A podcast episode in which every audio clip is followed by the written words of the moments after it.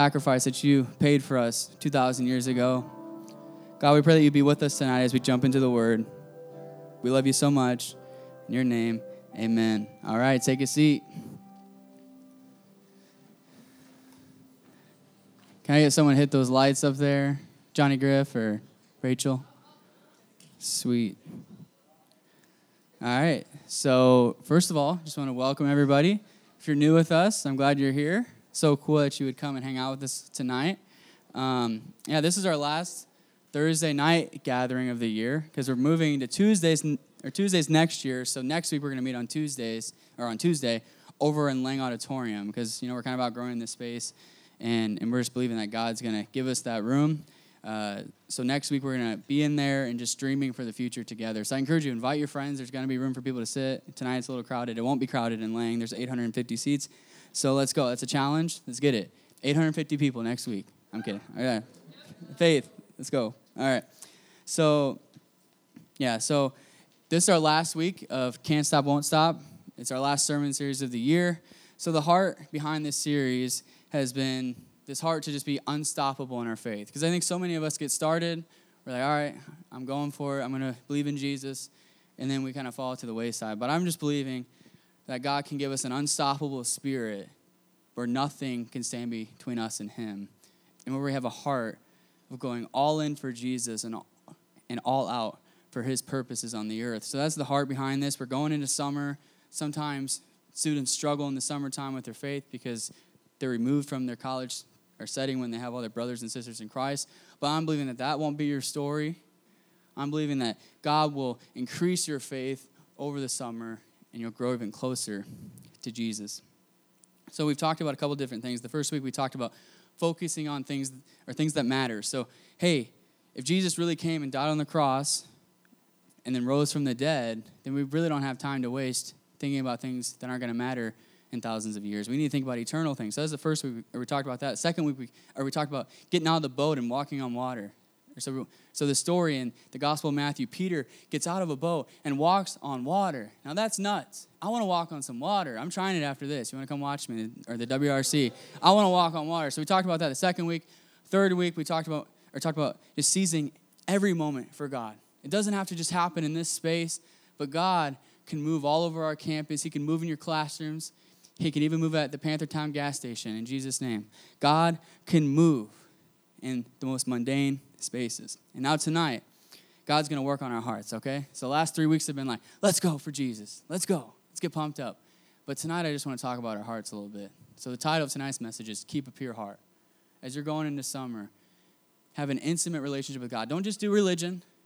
Don't just pray prayers and sing songs, but have an intimate relationship with Jesus. So I think Jesus is just going to speak to our hearts tonight.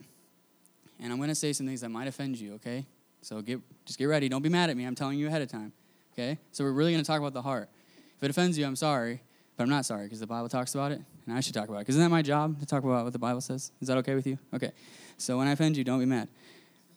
So how many of you grew up in church? You don't have to raise your hand if you want to. Derek's got his hand up. You can raise your hand. I, okay. Okay. I grew up in church.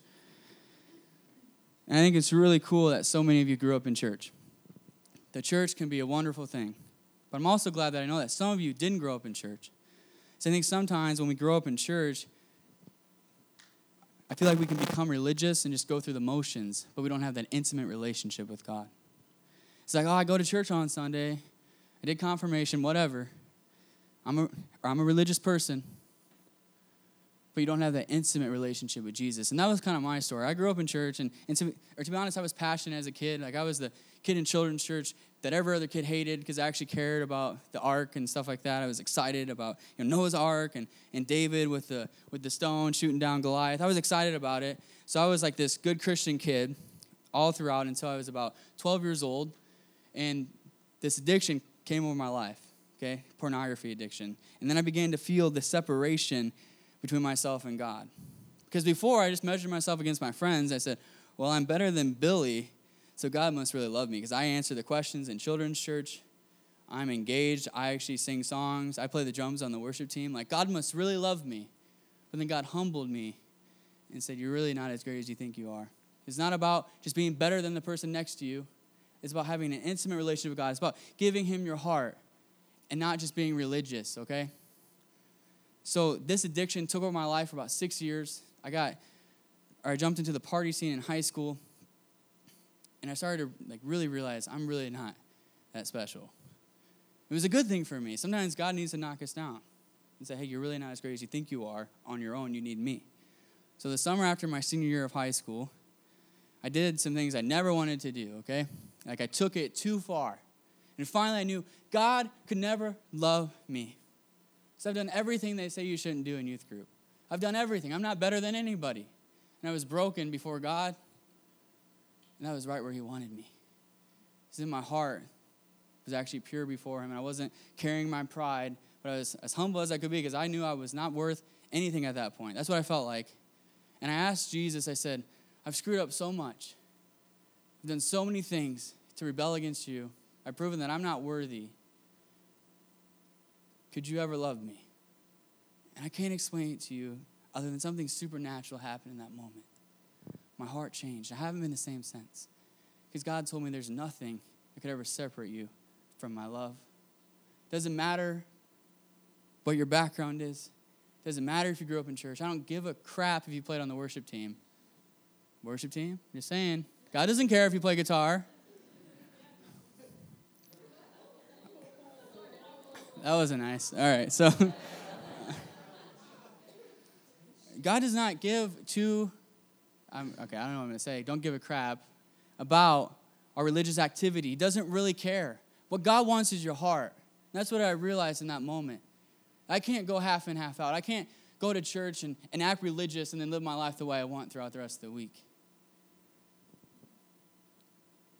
I believe that God wants us to drop an act tonight, because I think some of us have an act, and God wants us to drop it tonight and give our whole heart to Jesus. Say, I'm holding nothing back. Give my whole heart to you. I believe that Jesus wants to do that tonight as we conclude Can't Stop, Won't Stop, Jesus wants us to realize that if we really want to be unstoppable in our faith, then we have to give Him our whole hearts. We have to be all in. We have to allow Him to speak into every area of our life. We don't get, like as a Christian, as a follower of Jesus, you're saying, You are Lord. You don't get to hide things from Him anymore. It's either all or nothing. God wants to do that tonight. Put all our chips into this thing. Because if Jesus rose from the dead, I don't want to walk away from him. If Jesus rose from the dead, I want to follow him because he is God. We sing these songs about, you know, Jesus rising from the dead. Do we really believe it? Do, do we really believe that Jesus died on the cross? And that's what we're going to come to tonight. It's a question for each of you, for me. Do we really believe it? And if we do, it should change everything. Should change everything about you. You, once you accept Jesus in your heart, or however you want to say it, it's submitting your resignation as the Lord of your own life. Saying, You are Lord, you're a king. We got two services left, so I'm going all in tonight. I'm going to be a little passionate. I drank a kickstart before this, okay? Wasn't good. Like Levinsky was scared because I was running around the whole worship practice, just going back and forth, back and forth. He's like, dude, what is up with you tonight? Don't drink a kickstart before service. So I get kind of crazy. So tonight, Jesus is going to ask us for our hearts. It's a simple thing. I pray that each of us would make the decision saying, I'm all yours. Not holding anything back. I don't want religion. I don't want a superficial relationship. I don't want to act anymore. I just want you, Jesus. So Jesus talks about this a little bit in the Gospel of Matthew. So if you have your Bibles, turn with me to, to Matthew chapter 15. And we're going to go through 20 verses tonight. That's the most I think I've done this year. So get ready for it. 20 verses. Some of them are short, so it's going to be good. It's, it's still going to be good. So in this passage, the religious people of Jesus' day followed something called an oral law or spoken law. So, so this wasn't the Bible, this wasn't scripture, it wasn't God breathed word. No, this was oral law, something that they came up with. It was traditions. So it was a collection of interpretations of the Bible or of the law that was actually passed down from generation to generation. So it's this thing on the side from the Bible. It's not the Bible, it's something on the side. They, these things were traditions, but they weren't actually found in the scriptures. And some of these religious people of the day would obey these traditions, but not obey the actual, the actual law of God. So this would be like people saying today, I'm going to do the traditional stuff in religion, but I'm not actually going to obey the Bible. I'm not going to read the Bible. I'm just going to do what the church tells me to do, although there's nothing wrong with tradition. But I'm just going to go in there, do what they tell me to do. I'm not actually going to read the Bible and figure out what God said. And Jesus gets ticked. Jesus gets mad. Believe it. He does. Read the Gospels. Jesus gets mad sometimes. And he, it's typically at the religious people. So if someone comes, they're a prostitute, Jesus loves that person. If they're religious and they think they know everything and they're prideful, Jesus is like, you better back up, boy. Come on, that's what he did to me. So this prompts Jesus to make some sweeping claims about our relationship with him and how our hearts should be before him, how it shouldn't be about just religious activities, but should be about a relationship with God. So I'm going to pray real quick and then we'll jump into it. Jesus, I pray that you would just illuminate the scriptures to us tonight. Pray that the Bible would preach, that I wouldn't preach, but the Bible would, the Holy Spirit would. Jesus, I pray that you would just have your way and that you'd work on our hearts. God, if there's any barriers we have up right now between you or between you and us, break those down. Break down every barrier, Lord. Speak to us. In your name, amen. All right, let's go. 20 verses. We're going to get through it. Verse 1. Then the Pharisees and scribes, so the religious people, came to Jesus from Jerusalem and said, Why do your disciples break the tradition of the elders?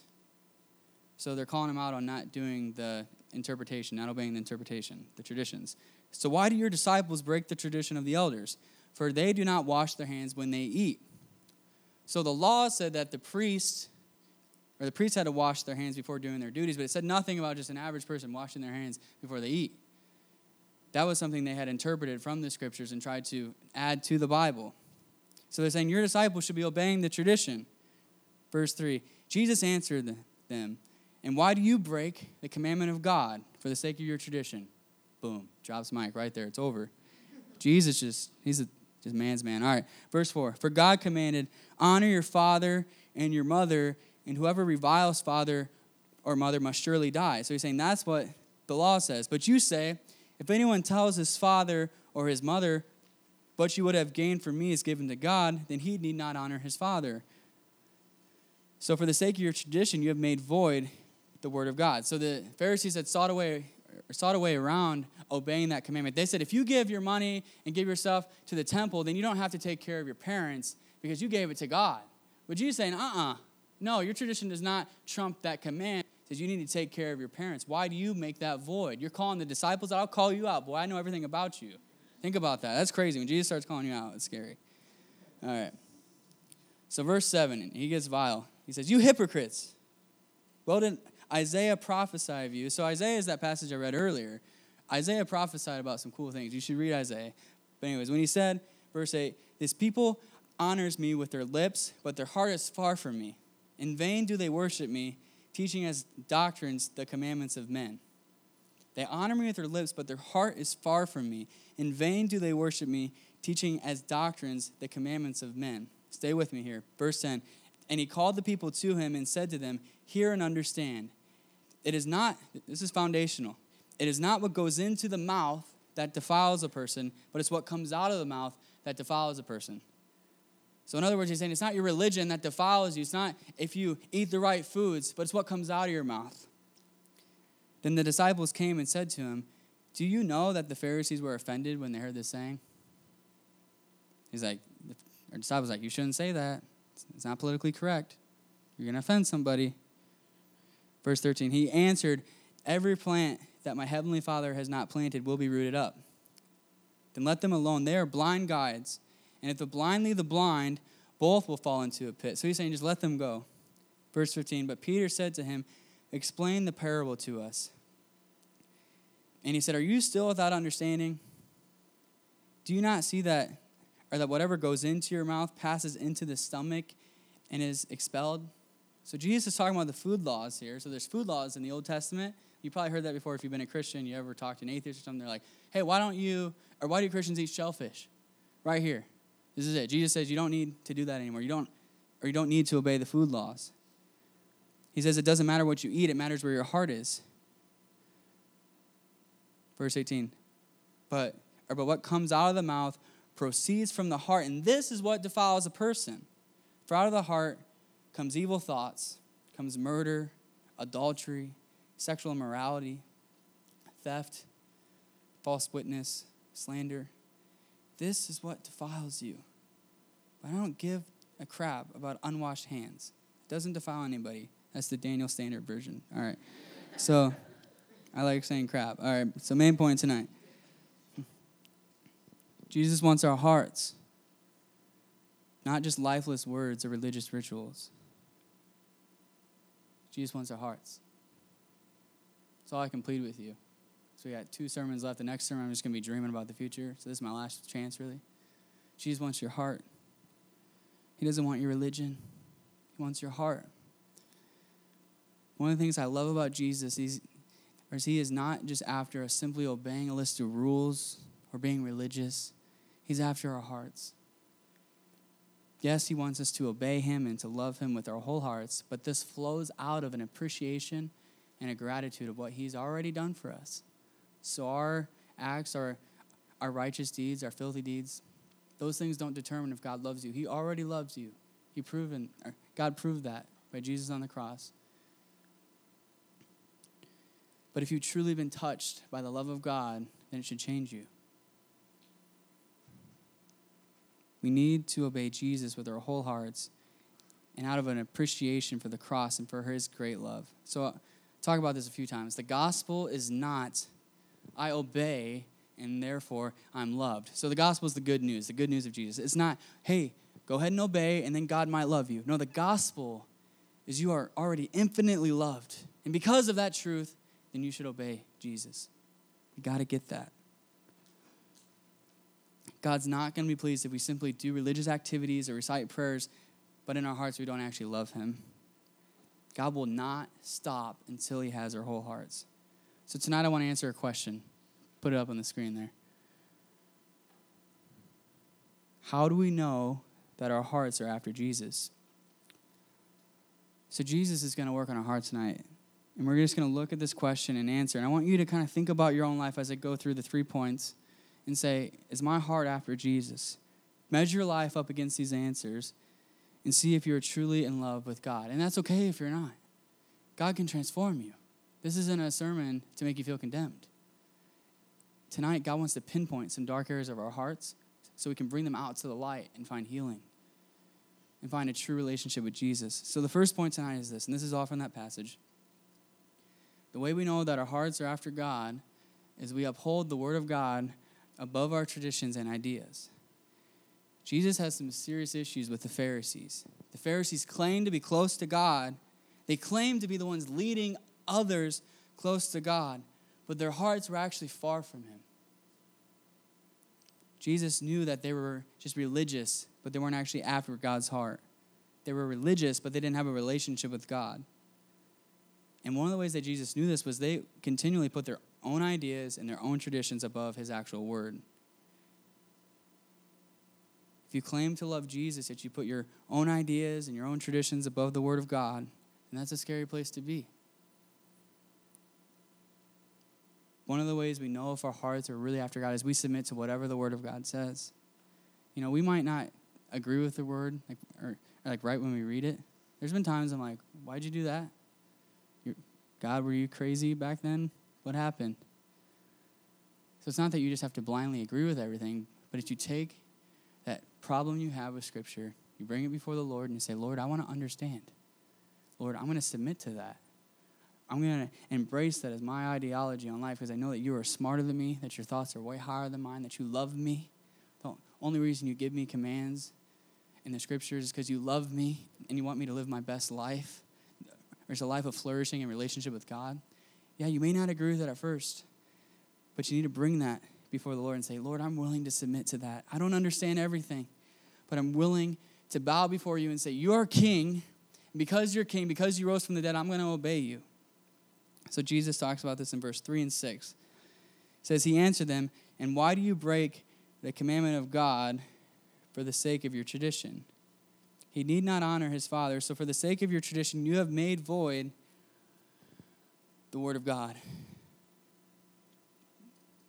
Jesus says, Do not break my commandments for the sake of your traditions or your own ideas. If you really love me, if you really love me, then you will submit to my word. If you really love me, then you will lay aside your own opinions and you'll follow me. Then in verse 6, he says, Do not make void the word of God for your tradition. He challenges us to have a worldview that is shaped by the Word of God and to live lives that are shaped by the Word of God. So, one thing I've struggled with when it comes to the Bible, and this is because I grew up in America, you know, it's the American dream. You make a lot of money, you buy a lot of stuff, you just be just get yourself stuff you know maybe give like a percent of your income to the poor or something just so you feel good but just get as much money as you can that's something i've struggled with i think a lot of us have because we've grown up in america where the biggest ideal is to make as much money as you can there's nothing wrong with making money what's wrong is the idea that it's just all for me i'm just i'm just going to gather as much stuff as i can as much treasure on earth as i can so when i started reading the bible and jesus said things like it's easier for a rich man to go through the or no, it's easier for a camel to go through the eye of a needle than for a rich man to enter the kingdom of God. I was like, what are you talking about, Jesus? I grew up in America. I want to get my big old truck, my big house, my pool in the backyard. There you go. I don't even know what she said, but it was good, I'm sure. So So sometimes, so that's something I struggle with, but I had to pray about it and say, Lord, help me understand. And it actually makes a lot of sense to not just get stuff for yourself. It didn't take long because it makes sense. You don't want to just be selfish and get your own stuff and just not care about anybody else. But that's something where God challenged my worldview because I've grown up in America. And God challenged my worldview. And the only thing you can do when God challenges your worldview, which is going to happen a lot, because we haven't like necessarily grown up in a culture that just embraces the Word of God, then you have to bow or bow before God and say, God, just help me to understand. Lord, I don't really get why I can't have as much money as I want and have a nice, you know, Lamborghini. It doesn't make sense to me, Jesus, but help me. I really want that Lamborghini, and if you want to give it to me from a friend, that's cool. In Jesus' name, amen. So we have to humble ourselves before God. So, what does this mean for us in this room as college students? It means that if you truly love Jesus, then you will always uphold what he says above what you think or what the world teaches you. So here you and I, there's, there's two there's two extremes. One, you're going to be bombarded on this campus by secularism. They're going to say, you have to think this way. This is the way you're supposed to think in our country. They're going to challenge Jesus, they're going to challenge things like that. And we're not called to hate these people or separate ourselves from them. That's not what we're called to do. We're called to love them. But we're also called to cling to the word and say, I'm not going to be conformed to the pattern of this world, but I'm going to be transformed by the renewing of my mind. We cannot bow to that uh, or to that altar of secularism. then there's the other extreme, okay? It's traditionalism. It says just go through the motions. As long as you look good to everybody else, then you're good. Or as long as Sally down the street doesn't think you're a sinner, then you're great. We cannot bow at that altar either. We cannot bow at the altar that says, hey, just keep everything looking good on the outside, but who cares what your heart's like? We don't want religion. We also don't want secularism. We don't want tradition or secularism. We want Jesus. God's challenging some of us tonight. What camp do you fall into? Do you fall into the secular one or, or more in the, hey, if I just keep a, keep a good look on the outside, if I just don't cuss and, and I don't have sex before marriage, then I'm great. And everyone's going to think I'm awesome. God does not care about that. Yeah, He wants us to obey Him and, and live a life that honors Him. But it says in the word, it says that our righteous deeds are like filthy rags before the King of Kings. So he doesn't care if you just have all these deeds. He cares about your heart. And where's your heart at? That's what God's asking us tonight. So the second thing is this. We obey Jesus and do not pick and choose which commandments we want to obey. So oftentimes people will try to add to the word of God. People would try to make the word of God pol- or, or politically correct or allow for certain sins. And, and most of the time it's our own sins, like, hey, if I want a lot of money, ah, oh, God doesn't really say that about giving, does he? You know, we just say, ah, oh, that's not what it really means. And we ask questions like, does the Bible really say that that's a sin? Guys, we should be grateful that the Word of God is not conformed to our pattern because we're screwed up. The Bible said everything you wanted to say, and it's probably not actually inspired by God. Because let's think about it. If God is really God, He's way higher than us, then He's probably going to disagree with you a few times. If he's not disagreeing with you, you've made a God in your own image. The Lord should disagree with you. And adding to the word of God is, is not a new thing. The Pharisees were doing it back in Jesus' time. They put their tradition over the word. And in doing so, it actually led them to disobey the commandment to honor their father and mother. So Matthew 15, 4 and 6, or 4 through 6 says this For God commanded, honor your father and your mother, and whoever reviles father or mother must surely die. But if you say, if we, or if anyone tells his father or his mother, or, or what you would have gained from me is given to God, then he need not honor his father. So for the sake of your tradition, you have made void the word of God. So, like I said earlier, they were trying to pick and choose, like saying, hey, as long as you give your money to the temple, then who cares about your parents? Who cares about them? You don't need to worry about that because you gave your money to the temple. You're being religious. You're being awesome. No, God says you don't get to pick and choose. Yeah, give some money to the temple, but you got to take care of your parents as well. I think we do that a lot in our culture. We pick and choose. We say, hey, I'm going to obey this, but I'm not going to obey that. I'm going to pick and choose what I want. It's like a la carte. Hey, I'll grab this about Christianity. You know, Jesus loves me. I like that. Come on. Jesus' name. That's awesome. I'm feeling good today. But then there's passages like say, hey, if you've tasted the grace of God, then how can you keep on sinning? That's challenging. Sometimes they're like, eh, I don't really want that. I want to keep on sinning. Smile, please. I'm kidding. You're all looking at me like I'm a jerk. All right, so so remember though, we don't obey Jesus to get him to love us. We obey out of gratitude for what he's already done. You cannot please don't fall into legalism. I'm not saying obey God and then he'll love you. No, he's already loved us so much. He's paid for the price of our sin on the cross, and out of that, obey him. So verse 7 and 9, or 7 through 9 says this. It's when Jesus got real feisty. He says, You hypocrites. Or he said, Well did Isaiah prophesy of you when he said, This people honors me with their lips, but their heart is far from me. In vain do they worship me, teaching or teaching as doctrines the commandments of men. I don't want to just honor God with my lips. I don't want to just pray a prayer, tell him I believe in you, I love you, thank you for paying for my sins, but then live my life the same way that I always have. I don't want to come here on Thursday nights, jump around. Part of that was the kickstart tonight, but jump around sing a few songs, and then go out and just live like everyone else. I don't want to do that. I want to be all in. I want my worship on Thursdays to be to be a reflection of my relationship with God throughout the week. It's all building up to Thursday because I'm already with Jesus. I'm already spending time with Him on my own. I'm passionate about Jesus in my own room, and I just come to college, And I'm like, yeah, I'm going crazy because it's already it's just been boiling up because I've been with Jesus all week long. I don't want to just be religious here at Chi Alpha and excited, and then go home keep doing the same thing I always done. I don't want to do that. I don't want to be fake. And Jesus doesn't want us to be fake. He doesn't want our fakeness. So, like I said earlier, for six years I was addicted to pornography. From the time that I was 12 till I was 18, I had the secret sin that I hid from everybody. I'd attend church, I'd appear passionate about God, but I kept this sin hidden. I told a few of my friends about it, but just mainly the ones that actually wouldn't care, and they're like, yeah, go for it. That's the friends I told. I didn't tell people would actually challenge me. Then when I got to college and got to Chi Alpha, I realized that I didn't want to just worship God with my lips, but then have my life be so far from Him. I knew that I couldn't keep this addiction hidden any longer because this addiction made me feel lifeless and like a fake and like I wasn't authentic before God. I was just going through the motions. So I confessed it to my pastor, which was hard to do because you're afraid that they're going to judge you. I promise you, if you ever confess something to me, I'm never going to respond in anger. It's always good to confess to a pastor or to a friend. Like, hopefully, if they're a good person and they love Jesus, then they should show you love because you brought that to light. So I brought that to my pastor and a few friends, and God destroyed that addiction. Because sin grows best in the dark, but when you bring it to the light, God suffocates it.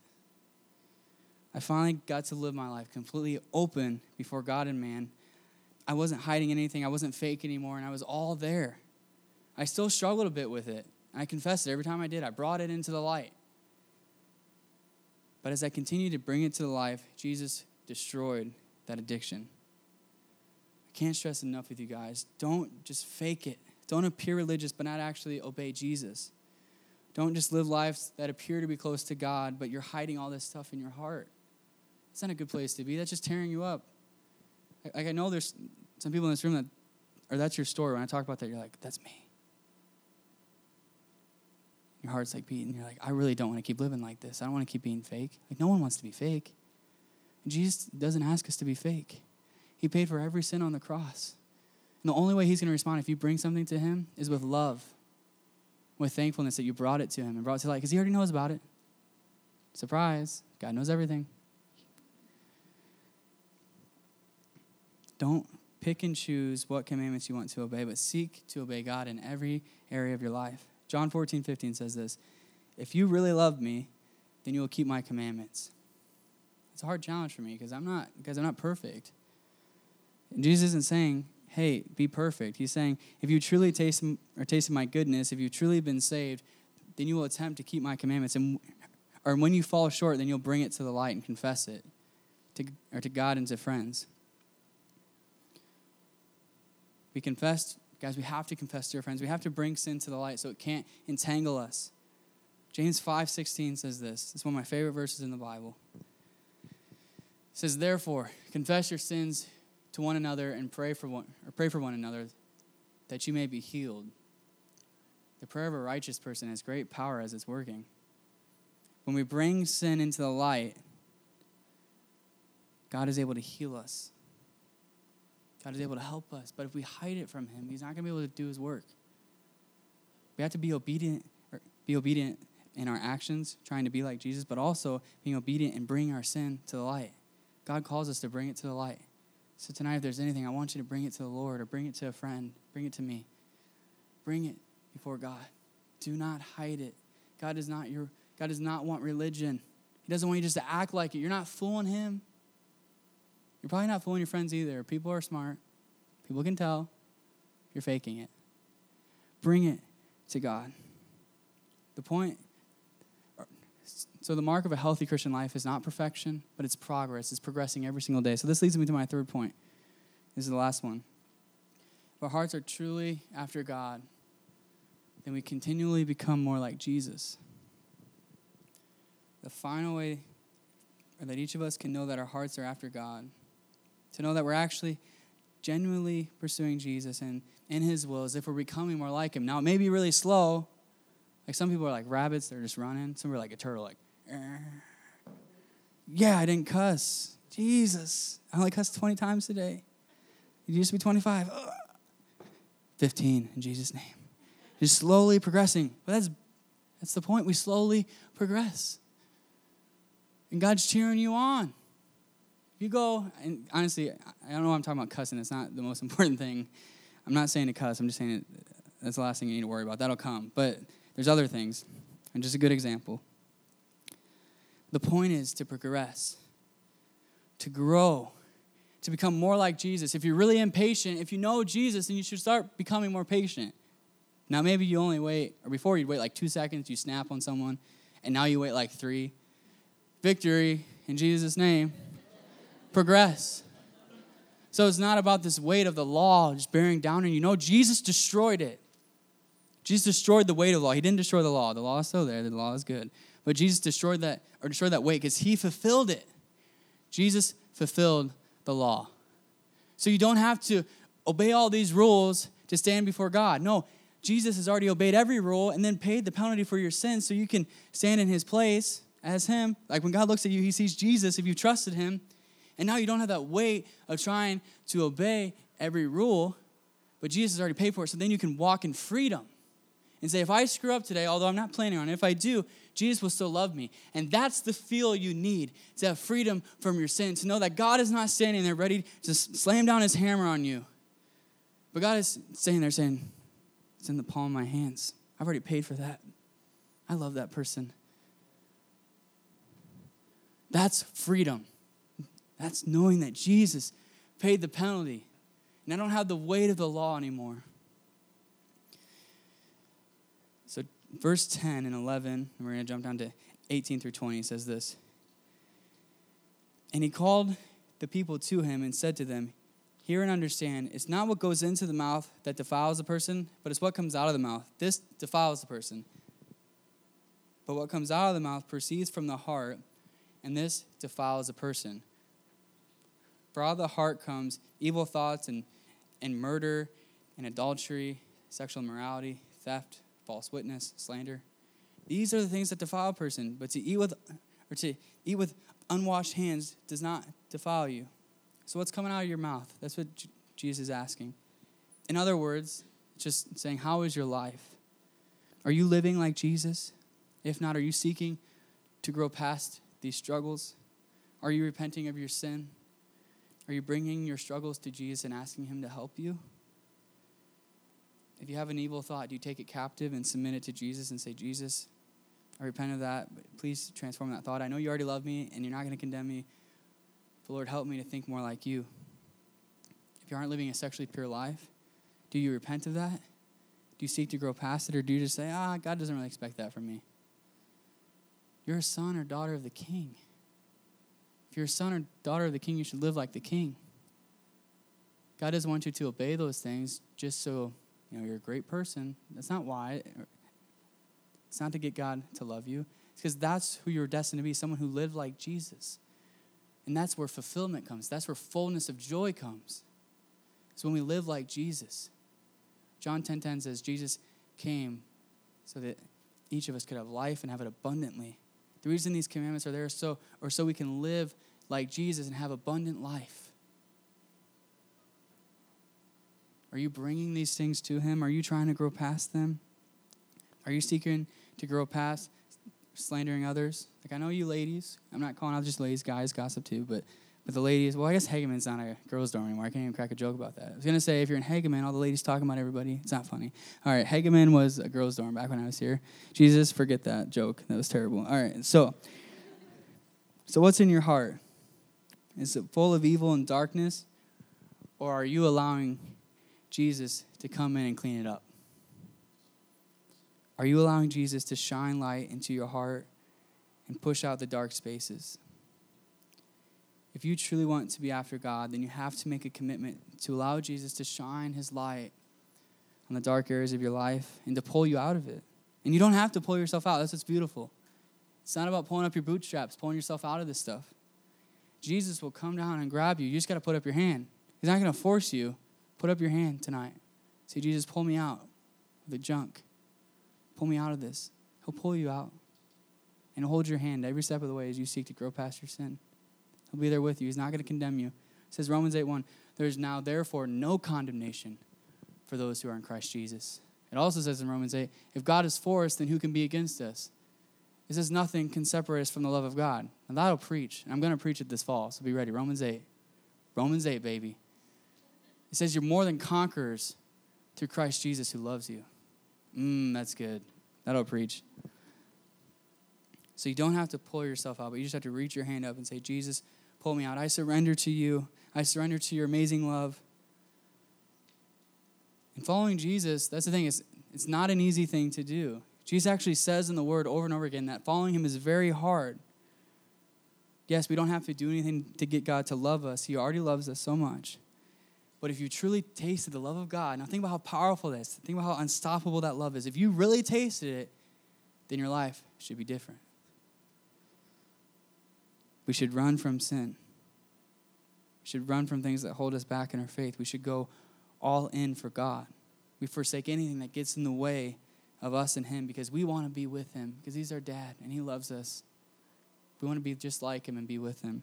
So, Matthew 7 13 and 14 says this Enter by the narrow gate, for the, for the gate is wide and the way is easy that goes to destruction. But those who enter by it are many. So many are going to go through the wide gate that goes to destruction. Verse 14, for the gate is or the gate is narrow and the way is hard that actually leads to life. And those who find it are few. And Jesus is asking us tonight, are you willing to count the cost of actually finding true life? It's not easy. It's not an easy thing. He calls us to surrender. To have a relationship with Jesus, we have to surrender. Er, er, guys, we have to surrender to Him. We have to give it to Him. And that's a hard thing to do to say, Lord, I relinquish authority over my life and I give it to you. That's a hard thing to do. That's why only few can enter through that gate. But I believe every single one of you can enter through that gate. I believe with all my heart. It's hard, but it's not impossible. Come on. Because Jesus made a way. All we have to do is surrender. It's really not that hard. Just surrendering to God. But it's hard, or it's hard to do that, but it's not hard in the sense there's nothing you need to do. You just have to surrender and give Him your heart. Have you done that? Have you said, Jesus, anything you ask me to do, I'll do it? Jesus, any sin you ask me to repent of, I'll do it. Because I know you love me. I know you care for me.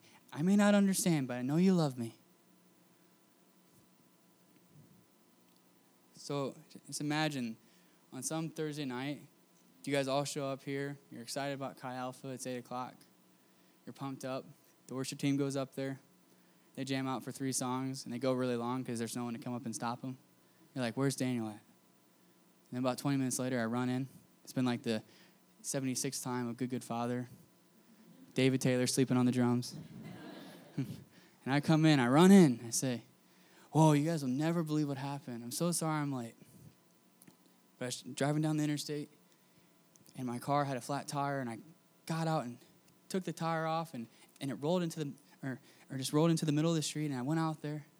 I grabbed the tire, and then a truck hit me. A big semi truck just hit me. It, it actually really hurt. Then I got back up. I, put the tire back on, and now I'm here. So, what would you think if I said that? Two things you think. One, he's a liar. Two, he's psycho. I need to go to a different campus ministry. but so many times we claim to have tasted the love of Jesus, yet we don't look any different. Like we tell people, I'm a Christian, but people look at your life and they're like, really? So you're hit by the truck of the love of Jesus, you're just smacked down because that's what happens when you meet Jesus. It's like a force. It changes you, it changes your heart. And you say, Yeah, I love Jesus, but I do whatever I want. People are going to say, Ah, you're either lying or you're a psycho. And don't blame me for that illustration. I got it last night off a sermon, someone else's sermon. I know that just really gets you. Don't blame me for it, though. It's not my fault. David Platt. Look it up. Get him. If you're a true follower of Jesus, then you'll then you're going to make the decision that you're going to follow him no matter what.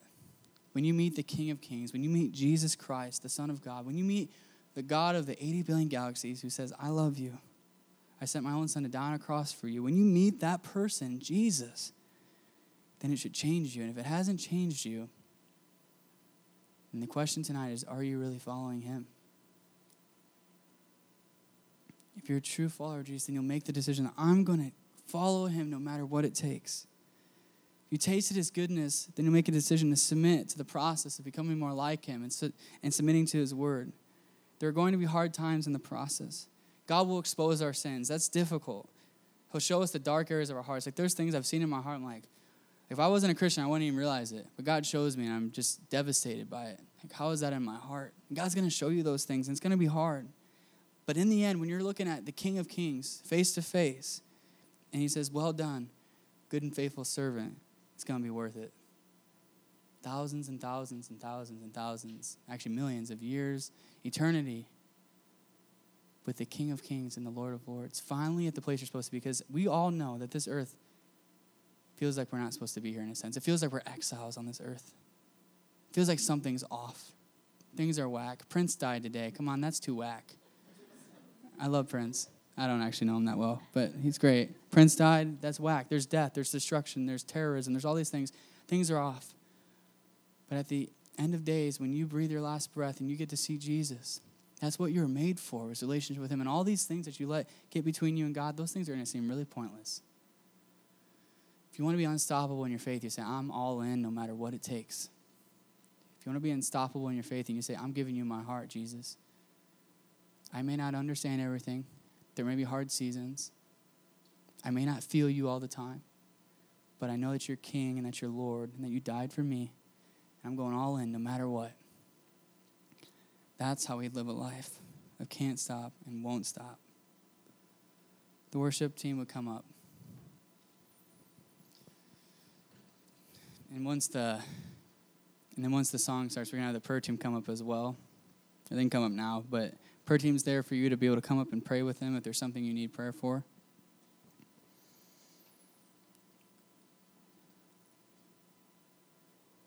So I just want to say something. I love you guys. I know this message is hard. It's hard for me. I'm not perfect. Like I'm not I'm not looking at this and saying, "Wow, like I'm great, everyone else sucks." No, the Holy Spirit's speaking to all of us saying, "Taste my goodness, taste my love." And when you really taste it, when you really taste it, then you should be really changed. You can turn off the lights, Emily. When you really taste the love of God, then you'll be changed. That's what the Holy Spirit's saying. This is the Holy Spirit speaking. It's not me. The Holy Spirit is asking each of us tonight Are you willing to count the cost of following me? Are you willing to really go all in? Because if you're just doing some religious thing, if you're just going through the motions, you won't last. You will not last. It takes more than that. It takes it, it takes this releasing of your heart to him and saying, I'm surrendering everything to you. So I realize that each of us are at different places in our journey. Some of you may be on a spiritual high and you're loving life, things are good. But some of you are in a spiritual valley and you're desperate for a touch from God. You've never really tasted this thing I've talked about, and you're under, and you don't understand why. Saying, I've done everything. I, I've done all, you know, the religion things. I prayed the prayer I was supposed to pray. Didn't you tell me if I prayed the prayer then I'd be saved? Question is, did you really surrender? So we're not going to be unstoppable until we, until each of us surrender in our, surrender our lives to Him and say, no matter what, even if I die for this, I'm all in. God, no matter what it takes, I'm all in for you. So I know life is too short. James, or as we read the first week, James's words are hovering over us right now. Think about it. He said, Your life is a mist. That's in the scriptures. He's saying your life is a mist. Why do you waste it on things that don't matter?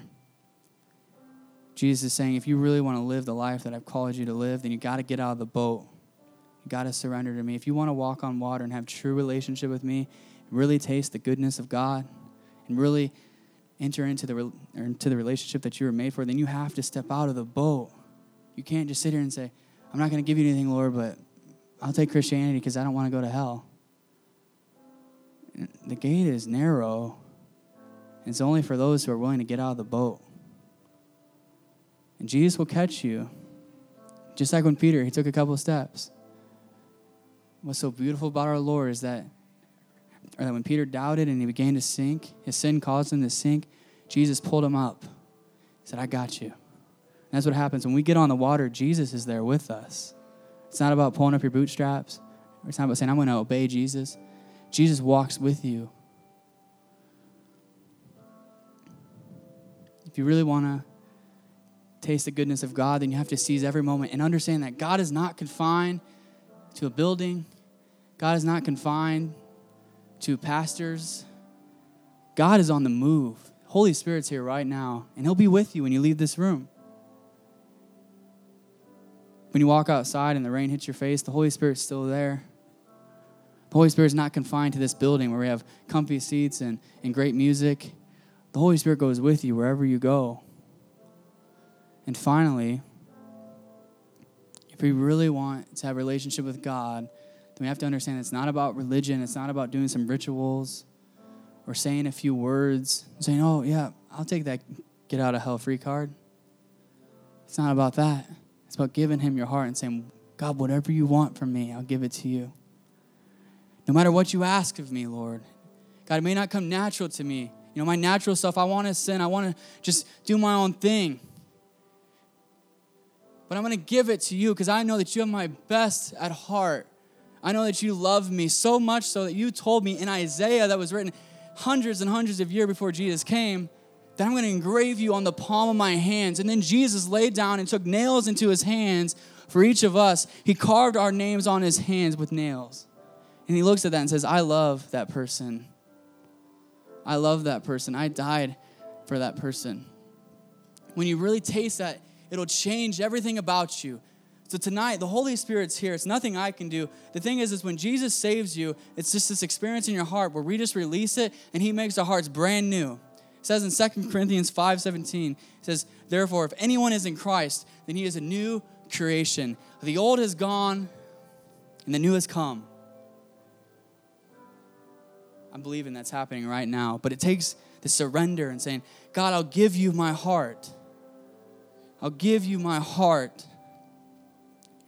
no matter what it takes. I don't want to just be a slave that just obeys a few rules so I can get into heaven. God, I want to be a son. God, I want to be a daughter who has a relationship with you. I want to taste the goodness of God and actually know you. I don't want to just sing songs about you. I want to know you. That's what it's about. He's right here, right now. So let's stand up, just all across this room. Holy Spirit, we just ask you to move on our hearts, Lord. I pray that you would enable us to surrender our hearts to you. There's things we're holding on to, there's struggles we're holding on to, but Jesus, I pray that just right now, all across the room, that each of us would release those things to you. God, we want to be unstoppable in our faith. But God, we know that just saying a few words does nothing. We have to give you our hearts. So, God, we're submitting our resignation tonight and saying, You are King, saying, You are Lord, and you're worthy. You rose from the dead. And if you rose from the dead, that changes everything. Holy Spirit, we want your presence to break out on this campus, but it starts with us getting right with you. So tonight, every heart, Lord, we pray that every heart would be made right with you. Lord, all this stuff we're holding on to, God, we're letting it go in Jesus' name because we want you to move. God, we want you to have control. We want to walk with you again. Sin has separated us from you, but God, we want to be with you. That's what we were made for. We weren't made to just make a bunch of money and do what we want. We were made for relationship with God. Jesus, I pray that your spirit would break out in this place. We're just going to sing this song.